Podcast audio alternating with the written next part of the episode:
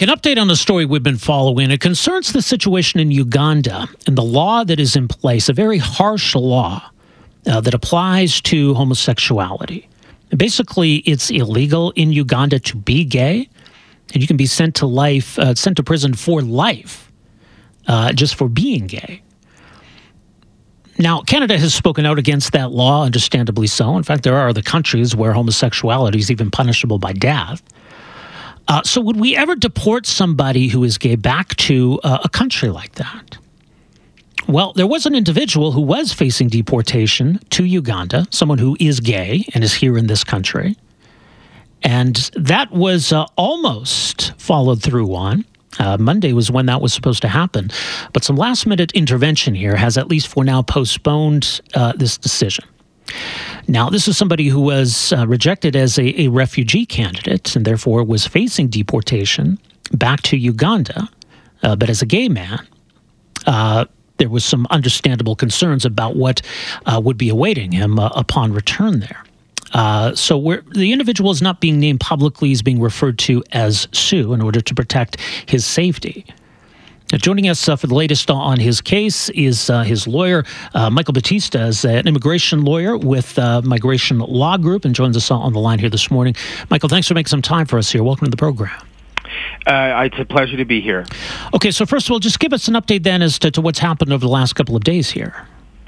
Well, uh, we were all prepared to go before a federal court judge on Saturday to request an order stopping the removal of our client.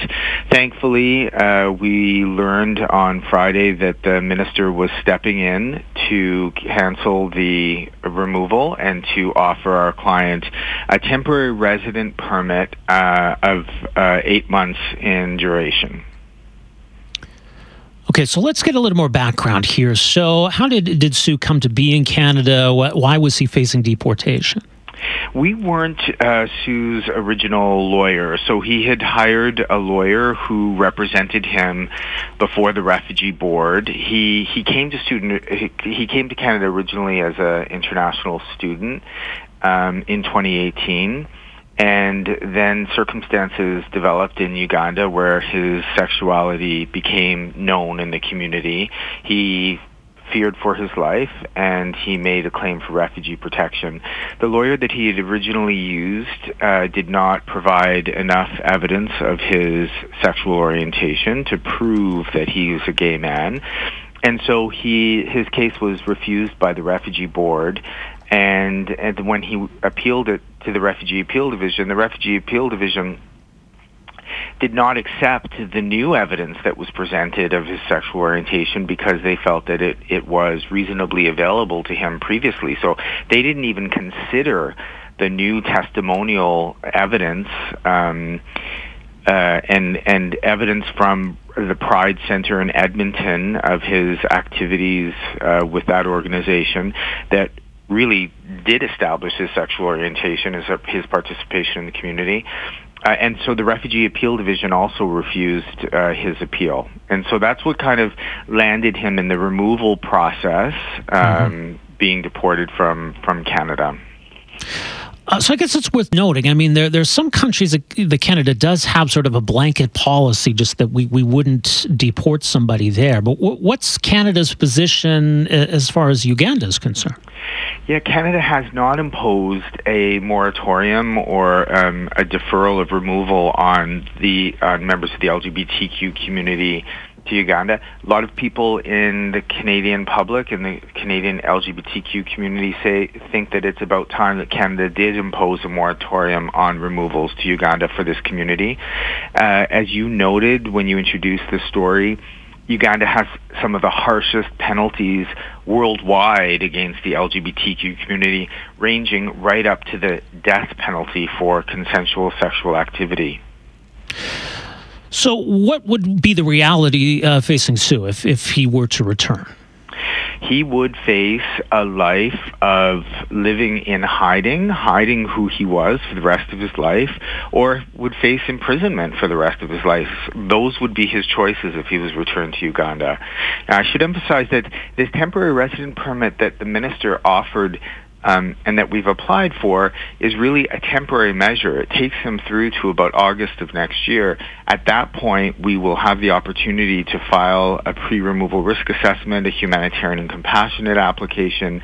So while this is a very welcome temporary reprieve, for our client, he really is uh, n- not in the clear just yet. Well, there was a statement released to the media by, uh, or at least from the Office of the Minister of Immigration, Refugees and Citizenship. It says, in part, Air Canada is monitoring the situation in Uganda, remains committed to offer refugee protection to those who need it, including individuals who have been persecuted on the basis of their sexual orientation, gender expression, gender identity, and sex characteristics. So, what do you take that to mean, and, and how would that approach uh, apply here? Well, I mean, I think that it's one thing to have statements condemning um, human rights abuses, uh, human rights violations worldwide. It's another thing altogether to practically apply those statements uh, into tangible actions that can go a long way to to helping people.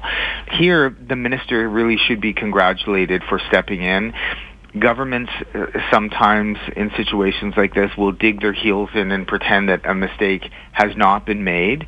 Um, but the minister wisely, um, the immigration minister wisely stepped in and uh, offered a chance to to rectify the situation for my client. He should be congratulated for doing so. What would you like to see here? What's the ideal way to, to resolve this matter? Well, we will. We've been given the opportunity to file two further applications for our client next next year. We will definitely avail ourselves of the opportunity to do that, and we're hoping that uh, decision makers will uh, decide those applications in our client's favor. Otherwise, we're going to be right back here in, in, removal proceedings. We're confident that we have enough new evidence to submit to convince the decision makers that our client is in fact gay. Um, but more broadly, it would be, I think, a wise policy move and send quite a message to the Ugandan leadership to impose a moratorium on removals to Uganda, at least for the LGBTQ community.